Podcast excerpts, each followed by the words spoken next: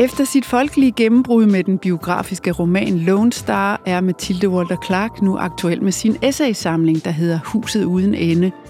Bogen handler både om et helt konkret hus, men det er også en metafor for at høre til, eller ikke høre til, et sted. Titelessayet skrev hun i det, hun selv kalder en sindssyg skriveproces på bare 30 dage i en lille lejlighed i Beograd, i øvrigt ved det skrivebord, hvor forfatter Jan Sonnergaard døde for et par år siden. Velkommen, Mathilde Walter Clark. Tak, og, og tak for den introduktion. og, og vi er jo nødt til at starte med at sige, at vi to mødes jo her ja. i en sindssyg tid. Det er tirsdag den 17. marts, det er formiddag. Vi ved sådan set ikke rigtigt, hvordan verden ender, når den her podcast bliver lagt ud. Nej, præcis. Øh, du er gået herhen ja. gennem byen. Du og jeg sidder her i studiet med meget lang afstand, ja. og der er håndsprit over det hele. Mikrofonerne er spritet af. Alt er spritet af.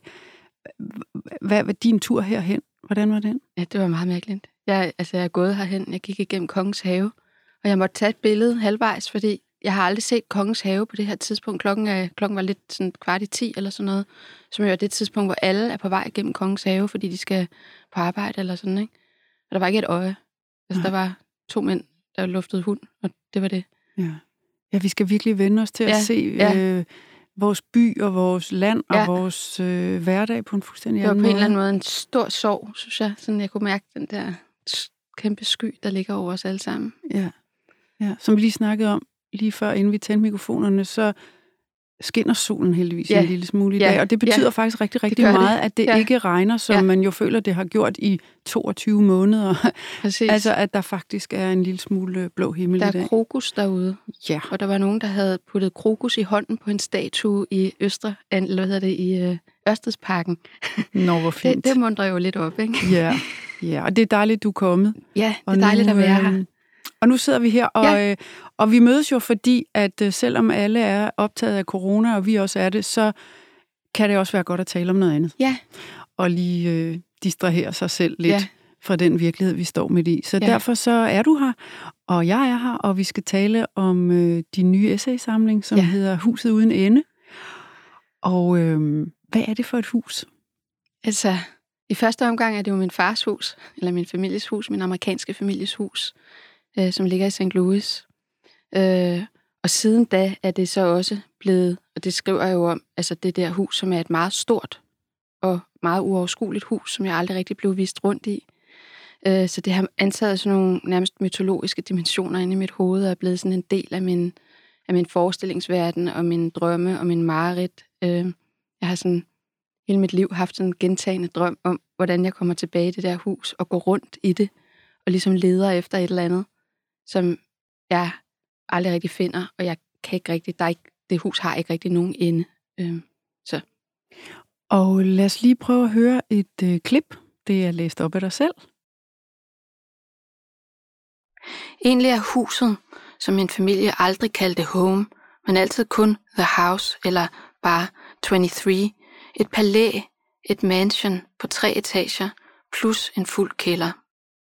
Da jeg 11 år gammel første gang besøgte familien, ankom jeg med flyveren om natten med en enorm kunstlederkuffert pakket til hele sommeren. Min far slæbte kufferten op på tredje sal, hvor mine fire søskendes værelser lå, og hvor jeg også skulle bo, og det var det. Jeg blev aldrig vist rundt, aldrig ført fra værelse til værelse, indtil der ikke var flere, og fik på den måde aldrig forvisset mig om, at huset vidderligt havde en ende og ikke fortonede sig uendeligt på de indre fronter. I huset var desuden to trapper, som gik op og ned, som trapper nu gør, til synladende også uendeligt, uden egentlig at komme nogen vegne, uden at føre en andre steder hen end til huset selv. Det var som om indersiden var uendeligt meget større, end man skulle tro, set udefra. Ja, som om husets inder- og yderside var to usammenlignelige størrelser. At indersiden ikke var lavet af mursten og mørtel og træ og glas, men af noget nærmest organisk, at væggene ligefrem udvidede sig og trak sig sammen, som befandt man sig inde i noget, der pulsede og pumpede blod, og som trak vejret. Det var rent ud sagt som at være havnet i buen af en val, og måske venter jeg stadig på en dag at være blevet tykket færdig og blive spyttet ud af husets fordøjelseskanal. Det lyder altså på en måde ikke så rart. øh, Det er i hvert fald noget, der, der har en fysisk dimension, men også en eller anden psykisk dimension. Ikke? Ja. Og du fortæller også i det essay, at du faktisk, altså du prøver at få hold på det her hus. Ja. Øh, og, og den tilstand, som huset jo repræsenterer. Præcis. Og så derfor så sidder du første gang som 11-årig og Ja. prøver at tegne det, Ja, og igen som voksen. ja, Men du beskriver, at du kan ikke, der er hele tiden noget, der, der stikker udenfor. ja. Øhm, og hva, hvorfor er det, du ikke kan, du ikke kan tegne det? Hvorfor kan det ikke Jamen, det er jo mange grunde, men det, som jeg adresserer så i den her, hvor jeg nu prøver på igen at få has på huset. Jeg prøvede jo også lidt i Lone Star, hvor jeg sådan går ind, lidt ind i det der hus der. Ikke? Øh, og der er der jo ligesom noget, der, øh, som jeg berører, også i Lone Star, men som jeg ikke bliver færdig med. Og det handler om et mor, der blev begået i det hus.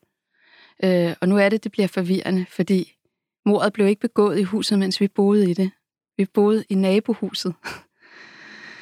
Så der er faktisk to huse. Øhm, vi boede i nabohuset i nummer 25, ja. og så blev der begået et dobbeltmord på min søskens legekammerat Tiffany og hendes mor inde i øh, hallen og køkkenet i nabohuset i nummer 23. Øhm, og på et tidspunkt, en, en sommer, øh, hvor, jeg, hvor vi normalt ligesom, jeg blev hentet i lufthavnen, og min far ligesom slæbte den her kæmpe kunstlederkuffert ind i huset. Øh, så blev jeg en, en sommer, blev igen hentet i lufthavnen, og vi kørte hjem på vejen, kørte op ad vejen, og i stedet for at køre op ad vores egen indkørsel, så kørte vi op af det, der var, havde været Tiffany og hendes mors og fars indkørsel, og ind i det, der havde været Tiffany's hus. Det vil så sige, at min familie havde overtaget det hus, hvor mordet havde foregået. Øhm, Hvorfor? Ja, det er jo noget af det, der rager udenfor. Det er jo noget af det, jeg aldrig kommer til at forstå. Jeg kommer aldrig til at forstå den beslutning, min familie har taget i at købe det hus. Nej. Øhm, og det er jo så det her med, at der er de her to huse, er med til også at forklare, hvorfor det for mig er måske ekstra uendeligt. Altså ud over det, at jeg aldrig blev vist rundt i nogen af husene, og derfor aldrig ligesom kunne se de huse i deres helhed. Øh, og der derfor blev ved med at vise sig nye steder i huset, jeg aldrig havde set før. Det blev der ved med. Øh, så var der også to af dem, ja. og de har ligesom filtret sig sammen i min underbevidsthed. Så når jeg ligger og drømmer, så er det en eller anden mærkelig blanding af de der to huse, og måske selvfølgelig et, nogle, et tredje eller fjerde hus, jeg selv opfinder, ikke? ja. Øhm, og som ligesom bare bliver sådan en diffus og øh, ja, over, overnaturlig størrelse på en eller anden måde. Men det her med ikke at blive vist rundt, Ja. er det fordi, at som barn, så kunne du ikke insistere på det? Eller sige, jeg har svært ved at overskue huset, må jeg ikke se det hele? Ja. Eller hvor, hvorfor skete det ikke? Jamen, jeg tror måske ikke engang, at jeg har tænkt over, at altså, det er jo sådan, når man er barn, så tænker man jo ikke engang på at insistere på sådan nogle ting, for jeg tror ikke engang, at jeg ville have kunne, kunne formulere, at jeg havde brug for at se hele huset. Men jeg blev bare aldrig vist rundt, og der var ligesom nogle steder i det her hus, som var off-limit, øh, og hvor vi ikke, ligesom, uden at det blev sagt, hvor det bare var ligesom, man fornemmede, at der måtte man ikke komme. Okay. Og det var nogle store dele af huset, og det var nogle meget store huse, begge to, ikke? Øhm, som jo også er sådan noget, der er med til at fylde ens fantasi. Øh, så øh, ja, Og det du jo så gør i det her essay, det er jo, at du øh, går i gang med at researche på det her mor, ja, da du finder ud af, ja. at Og i virkeligheden var det noget, der startede, da jeg gik i gang med at skrive Lone Star. Fordi jeg ville egentlig bare finde ud af, hvornår var det egentlig, at vi flyttede fra det ene hus til det andet. ja, Altså, jeg skulle bare have en dato. Øh, og, og for at få den dato, så googlede jeg, hvornår Tiffany og hendes mor var død. Jeg havde jo deres navne, googlede så, og så kunne jeg se, at det i modsætning til, hvad jeg havde troet, nemlig, at det var noget, der var foregået en, en vinter, hvor jeg var i Danmark, og ikke en sommer, mens jeg var i USA. Jeg plejede at være der om sommeren. Øh, så kunne jeg så se, at det var om sommeren, og det var en dato, hvor jeg havde været i huset. Øh, og det, jeg jo så ikke kunne forstå blandt mange andre ting i det her, øh, var jo, at jeg ikke kunne huske noget om det der mor. at det vil sige, at du har været, Ja. du har, du har siddet i nabohuset, Jeg har siddet i da, nabohuset. det, da de mor finder Ja. sted. Og jeg fandt en dag, jeg gik i, i mine gemmer, og så øh, jeg havde de breve, jeg havde sendt fra min, øh, hjem til min mor, øh, fra alle de somre, jeg var i USA øh, hos min far. Øh, og der fandt jeg, jeg var jo ikke specielt god til sådan at datere ting og sådan noget, det er jo, børn er jo sådan lidt, men lige præcis øh, den dag havde jeg åbenbart åndsneværelse til at datere det, så det vil sige, at jeg har faktisk siddet og skrevet brev til min mor på den dato, hvor Tiffany og hendes mor blev dræbt i nabohuset. Øhm, og jeg kan se, at vi havde været i en rollerskating rink med skolen og så videre. Øh, min far havde også sendt et brev til min mor, øh, hvor han fortalte, at min farmor var der og sådan nogle ting. Så det gjorde, at jeg kunne huske noget, jeg kunne godt huske, at min farmor var der og alle de der ting. Ikke? Øh, og mordet blev begået omkring klokken 6 om aftenen, og det ville typisk være sådan et tidspunkt, hvor vi enten var på vej ind for at spise, eller stadigvæk måske var ude på vejen og legede. Og min søskende legede jo hver dag med Tiffany. Øh, så jeg kunne ikke forstå, hvorfor jeg ikke kunne huske alt det der. Øh, og så gik jeg sådan i gang med at researche alt muligt mere, fordi jeg blev nysgerrig på, havde de egentlig nogensinde fundet morderen? Og så videre, og så videre. Øh, og der finder jeg så ud af i den sommer, hvem det er, der havde begået det mor, eller hvem der sandsynligvis har begået det mor. Og hvem er det? Det var en, en der hedder Tommy Lynn Sells, øh, som jeg så jo aldrig havde hørt om, men så googlede jeg jo så det navn.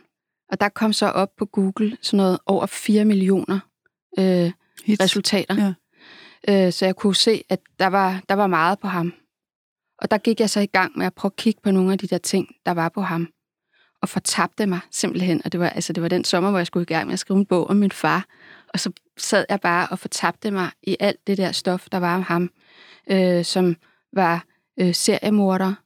Øh, og altså, der var dokumentarfilm, der var øh, alle mulige mærkelige avisartikler, interviews, øh, underlige spin-off-historier på øh, mor, han sandsynligvis har begået, og folk, der har kommunikeret med ham i fængslet, og altså tusindvis af ting, der lå derude, som ligesom førte mig ind i, øh, som igen kunne være sådan en metafor, et, et hus uden ende, ikke? Som, som havde nogle meget mørke, lange korridorer og mange mærkelige sideværelser og sådan noget og som jeg øh, rent udsagt fortabte mig i. Øh, jeg var på et tidspunkt sådan hjemme hos to af mine venner, og de siger, hvordan går det med bogen om din far? Og så går jeg i gang med at fortælle, og de sidder, jeg kan bare se på et tidspunkt, så sidder de og kigger på mig med runde øjne og åbne munde, ikke? Og jeg, det går op for mig, at jeg overhovedet ikke snakket om min far, jeg har overhovedet ikke snakket om den bog, jeg egentlig skal skrive. Jeg har, jeg har så snakket om alt det her, jeg fandt ud af, om det mor. ja, fordi faktisk så, øh, at, altså, han, bliver jo ikke dø- han er ikke dømt for det mor, vel? Mm-hmm. Og jeg skal bare, inden vi snakker om ham, så skal jeg simpelthen bare lige have svar på, altså, hvad endte det med? Altså, du har skrevet breve hjem, du har været i nabohuset, der mordet blev begået, men der er ikke nogen, der har fortalt dig det. Du, du er ikke blevet berørt af det på den måde. Du var slet ikke klar over, det jeg var skete. Ikke klar, nej, jeg var klar over, at det var sket. Det vil sige, at jeg var klar over det sommeren efter, da, vi så, da jeg ligesom bliver sådan ført ind i Tiffany's hus lige pludselig. Ikke? Og der bor vores familie så nu. Men så ikke... jeg vidste jo godt, at Tiffany og hendes mor var blevet dræbt, og at vi nu, at vores familie så havde købt huset. Og at vi nu boede i det hus, som havde været Tiffany's, og hvor de var blevet slået ihjel med en hammer. Øh, øh, på, på en meget brutal måde, ikke? Øhm, og det er jo klart, at det går jo ind yderligere at informere det her mærkelige drømme, mareridsagtige hus, som ligesom lever i min underbevidsthed. Det er klart. Og som vi også bor inde i. Ikke? Men, men, jeg men var der er ikke noget på over... dagen eller dagene efter, som, Nej. hvor du bliver involveret i det, der Jeg kan slet ikke huske, at det var foregået, og det var derfor, det kom som et kæmpe chok for mig, at jeg skulle have været der, mens det skete. Ja. Og jeg skrev og spurgte min far om det, øh, og han sagde, at han ærligt talt heller ikke kunne huske noget om det, og han egentlig havde troet, at jeg ikke var der, mens det var. Og, øh, men vi, nu kunne vi jo se de der breve, og vi kunne se, at vi var, min, min far og jeg var på vej til New York øh, tre dage efter det der brev var afsendt, så skulle vi til New York, for at han fulgte mig lidt af vejen. Og så blev jeg sat på et fly fra New York hjem til Danmark. Ikke? Så vi kunne se, hvad der var blevet foregået omkring, og min far sagde, at det faktisk også havde været stærkt traumatiserende for ham, det der, der var foregået, fordi han havde været nødt til at tage stilling til, hvad han ville gøre, hvis det var sket i hans hus, det her. Ikke? Øh, og det var den sommer, hvor jeg kan huske, vi var ude. Altså, der havde været en lang række indbrud på vejen, og altså, USA er et ekstremt voldeligt sted. Øh, så der, der var, altså, det er et andet spor i, i bogen, vi måske kan snakke om, men der var også en pige, der var blevet slået ihjel i en kæld, fundet i en kælder, øh, to blokke fra vores hus og sådan noget, samme sommer der, ikke? Øh, så den sommer var jeg ude med min far for at få en våbentilladelse. Øh, han havde besluttet sig for, at han ville få fat i en revolver og så videre. Han havde været nødt til at tage stilling til, hvad han ville gøre. Altså, at han ville bruge den, hvis det blev nødvendigt, og alle de der ting der. Ikke? Ja. Øh, så han sagde, det er ikke mærkeligt, hvis ikke jeg kan huske det, fordi det var, sådan, det var meget oprørende. Ja. Og så dykker du som sagt ned i Cells, som Ja. han hed. Ja, Og da du gør det, så er han ikke dømt for mordet, og man tror jo, det er egentlig en anden, man mistænker for at have begået det mord. ja, Eller de mord, er det ikke rigtigt? ja, altså der er flere, man har mistænkt for at have begået de mord. Altså min far har altid snakket om en handyman, en eller anden fyr, der var i gang med at reparere nogle ting inde i øh, nummer 27, øh, som havde et eller andet problem med drugs, tror jeg. Øh, og som senere sådan i den forbindelse var blevet anholdt på, efter at have voldtaget en, en, en, øh, en øh, hvad hedder sådan en, en maid på et, et, et En motel. stu, stuepige. en ja. stuepige på et øh, motel, ikke? Øh, men de havde ikke kunne bevise nogen sammenhæng. Men min far har altid nævnt ham der, handymanden i nummer 27, som sådan, det var jo ham, der havde begået mordet, men de kunne aldrig bevise det. Øhm, den anden, der blev mistænkt, det var faktisk faren til Tiffany og, og, og, og, Og Tiffany's mor der. Ikke? ja. ja. Øh, de drev en frisørsalon sammen, faren og moren der, øh, og han havde lige seks uger for inden lavet en livsforsikring på moren Mm. på 600.000 dollars, som jo er lidt plottet fra The Fugitive. Øh, og det gjorde jo, altså det var bare sådan et Det er forfærdeligt... den film med, med uheld. Ja, med, med Harrison, Harrison Ford. Ford, ja, ja. flygtningen. Ja. Og som findes i en endnu tidligere version med en eller anden, det kan jeg ikke huske, men gammel ja. film i virkeligheden. Ja. Øhm, og det gjorde, at politiet, altså jo helt forfærdeligt og traumatiserende, havde kigget på faren der i lang Ja. ja. tid. Øh, men valgte ikke at gøre noget yderligere.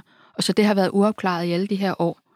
Øh, og så er det så, at man, jeg tror det var sådan noget 19 eller 21 år efter, eller sådan noget, anholder ham her, Tommy Lynn Sells, efter at have dræbt en 13-årig pige og forsøgt at dræbe en 10-årig, hendes 10-årige veninde, øh, nede i øh, Texas, i Del Rio. Øh, og det er det, det mor, han bliver dømt for. Det er det eneste mor, han bliver dømt for. Øh, faktisk kommer der efterhånden, der kommer også nogle andre mor, han, han bliver dømt for, men det jeg fortæller så, blandt andet i den, et, af, et af sporene i den her huset uden ende titel er jo at fortælle alt det, der foregår rundt om ham. Ja. Øh, rundt om den, altså dels den politianholdelse, og det, de får på videoen øh, med ham, Da de øh, 72 afhører ham. timer efter anholdelsen, hvor han tager de to øh, betjente der ud til, eller en Texas Ranger og en, og en politimand, ud til uh, the crime scene, og viser dem nøjagtigt, hvad det var, han havde foretaget sig.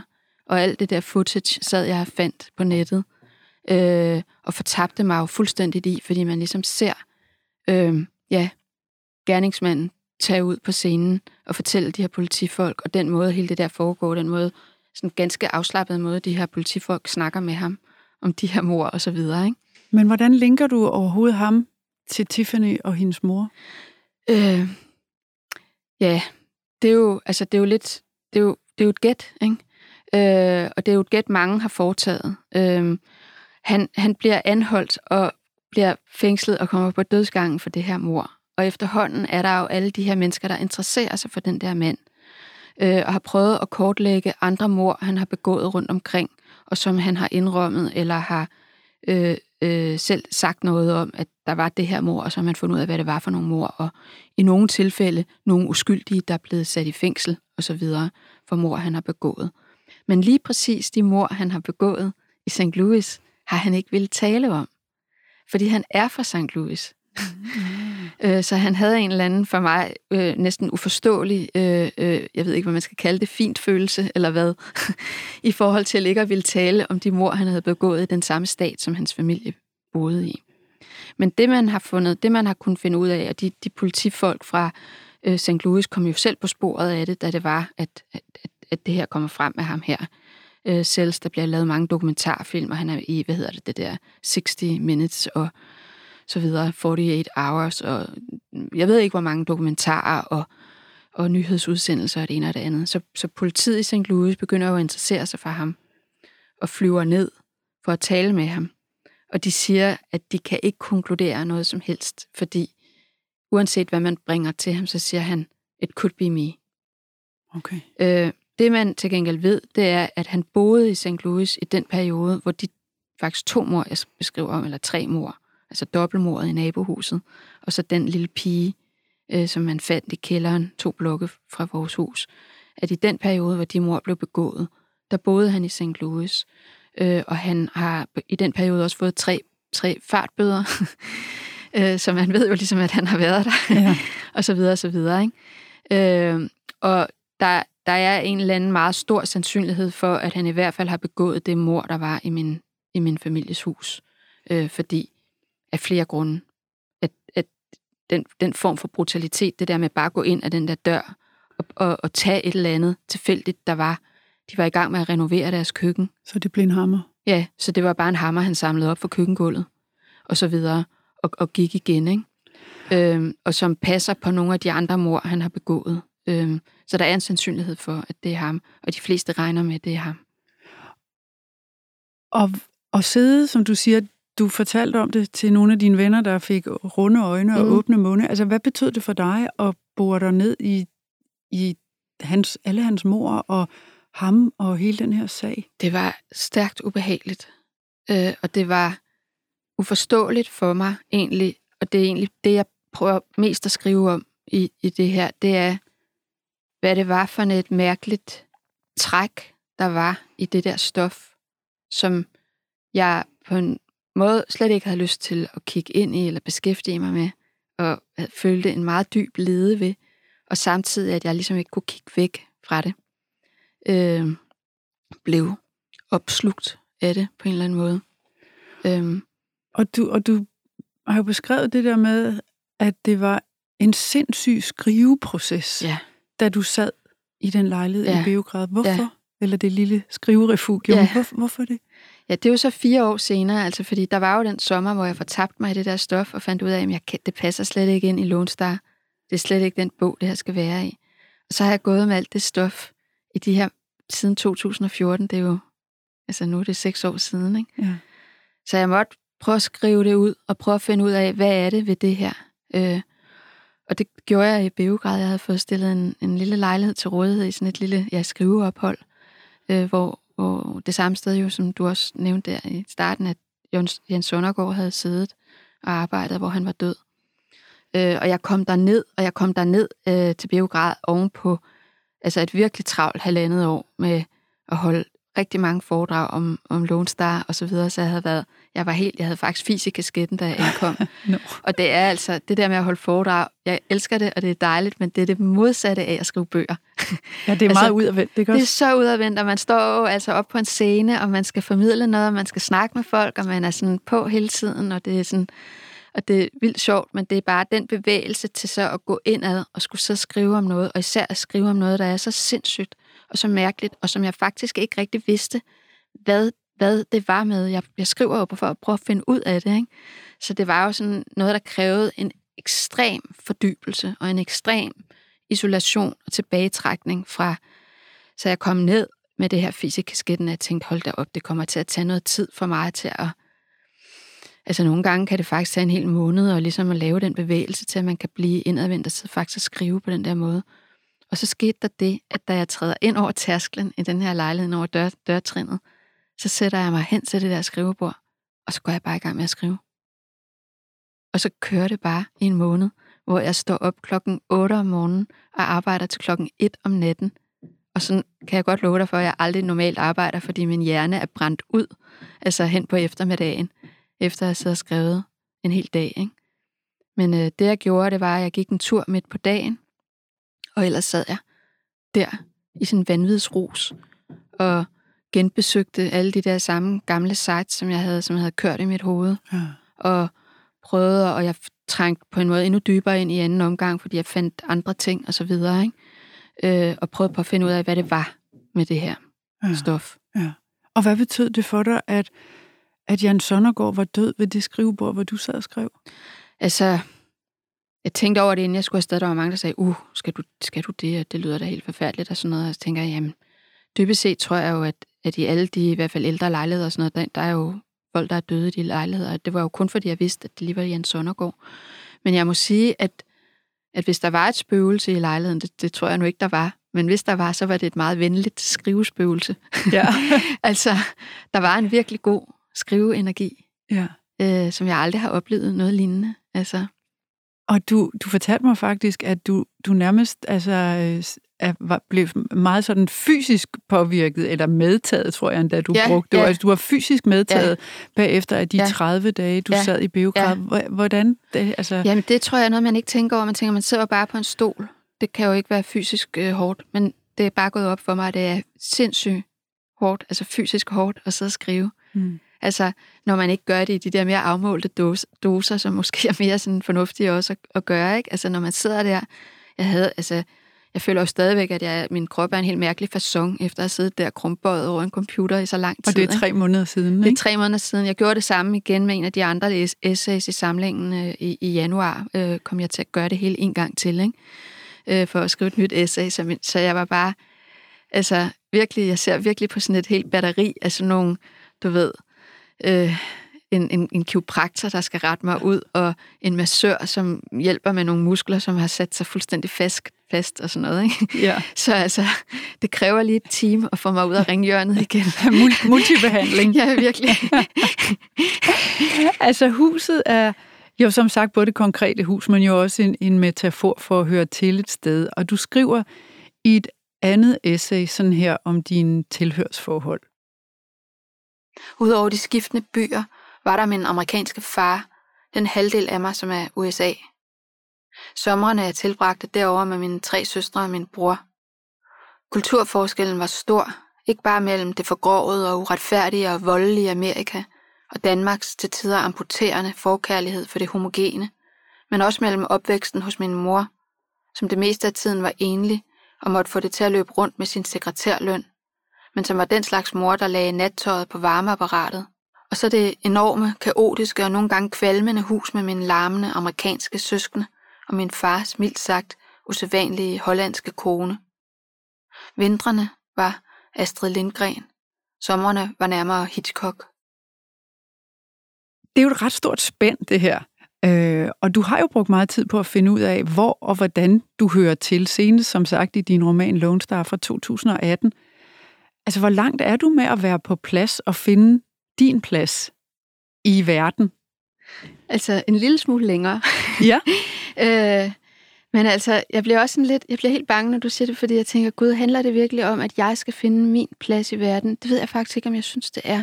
Nej. Øh, jeg prøver, jo, jeg prøver selvfølgelig mig selv til at prøve at finde ud af noget om det, men jeg tror, at det er sådan, at jeg tænker det mere ud af. Altså, at jeg måske bruger mit jeg til at, fordi det er jo mig, der er i bogen, og det er jo ikke fiktion på den måde, altså jeg-fortælleren er mig, men at jeg bruger det jeg måske mere til at kigge på nogle ting, der interesserer mig. Og selvfølgelig en af de ting, der interesserer mig, det er det der, kan jeg høre til? Øh, men jeg interesserer mig også for min far og hans familie, og så for det der hus. Og i huset uden ende en hel masse andre ting. Ikke? Mm. Og jeg tænker, at det holder jo aldrig op. Altså man, bliver, man står jo altid inde i sig selv og kigger ud gennem sine øjne og finder et eller andet, som er uopsætteligt interessant, og som Mm. man må finde ud af, og som man må dykke ind i, som de emner, jeg dykker ind i i hus, huset uden ende, ikke? og som, man viser, som viser sig hver gang, at man ikke kan blive færdig med. Ja, altså, og som og det- udvider sig hele tiden. Ikke? Jo, og, du, og det spænder virkelig vidt, fordi Ja. det er jo også filosofiske spørgsmål, og det er kirkegård, og det er feminisme, og at man kan sige, at hvert øh, essay har jo sit emne. Men jeg ser det alligevel sådan, at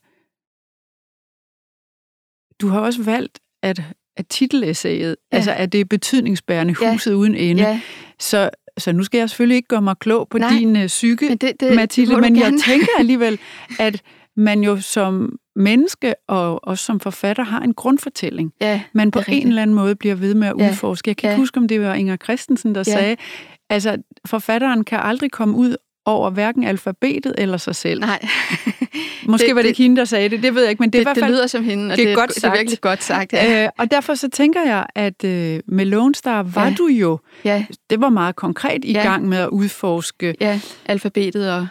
og dig selv og Ja. din far og din sammenhæng. Ja, Øh, ja. og derfor så tænker jeg, og det er du jo også i, i titelessayet, øh, selvom Ja, du også de andre essays. jo. kigger på alt muligt ja, andet, men det er ja. jo hele tiden, hvor, hvor er man i verden, Ja, og og hvordan hvor- er man i verden? Ja, og hvordan er man i forhold til de ting?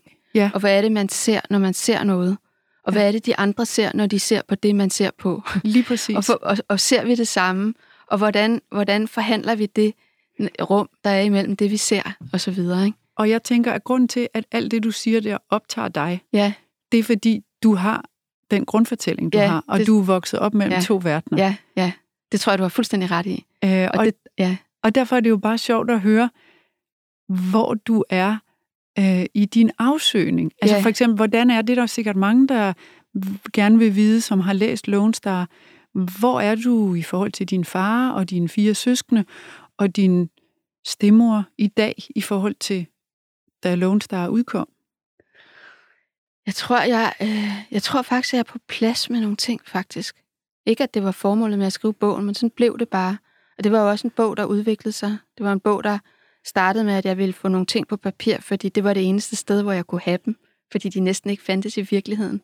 Og så udviklede det sig jo til, at jeg tog til Texas med min far og så videre, og det så, at der voksede noget ny virkelighed ud af det her projekt, som faktisk var med til at samle nogle ting øh, og skabe nogle nye altså det der med min far og jeg rejste til Texas, det blev jo sådan, det har vi jo gjort adskillige gange siden. Ja. Øh, Vi har været tilbage til Texas to gange siden, og øh, i sidste efterår var vi i Toulouse, og sådan vi har fundet ud af, at vi godt kan rejse sammen, og øh, på den måde har det ligesom skabt nogle nye veje. Øh, nu bliver bogen jo også oversat til engelsk. Den er, udkommer i USA næste år. Er det Lone Star? Lone Star, ja. Ja. Og det glæder jeg mig jo til, fordi det er også sådan en... Altså, på en måde blev, endte det jo med at blive et forsøg på at sy Danmark sammen med Amerika, ikke? Ja. og ligesom sige, jamen, der er ikke det her kæmpe store Atlanterhav, som skiller os ad. Der er ikke alt det her, der skiller os ad. Måske kan, kan historien godt samle sig, ikke? Ja. Og nu bliver den måske samlet endnu mere, når den udkommer på engelsk.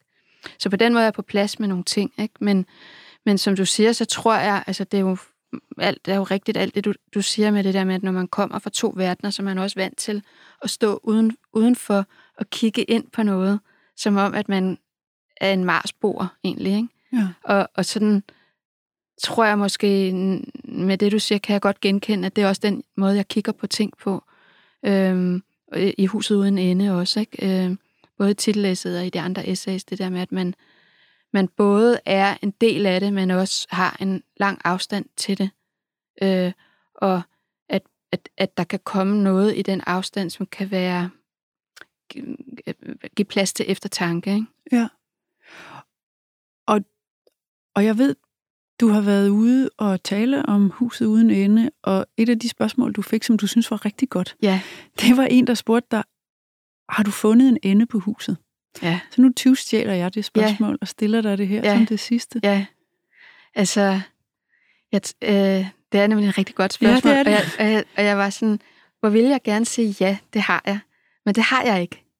Men jeg tror, jeg har fundet ud af, at jeg tror, jeg har fundet ud af at tænke på det som, at, at, at et vilkår, at, at, at der ikke er en ende på huset. Og det er måske også en form for fredsslutning med det der, øh, med at, der hele, at, det, at det alt fortoner sig, at der hele tiden er nye rum, man kan gå ind i, og så videre. Og at man aldrig når en fuld afklaring af ting. Øh, at det er et vilkår. Så på den måde har jeg måske sluttet en ende. Ja. Det har været en fornøjelse at tale med dig, Mathilde. I lige måde, det har været så dejligt at være her. Og pas nu på dig selv. I lige måde, Og, øh, brug og håndsprit. Ja, brug håndsprit, og held og lykke Tak. med det hele. Tak. Og, og jeg skal bare sige, at Mellem Ørerne er tilbage igen på næste fredag på Genhør. For mere mellem ørerne, brug kampagnekoden Cecilie og få 30 dage gratis adgang til tusindvis af lydbøger på Mofibo.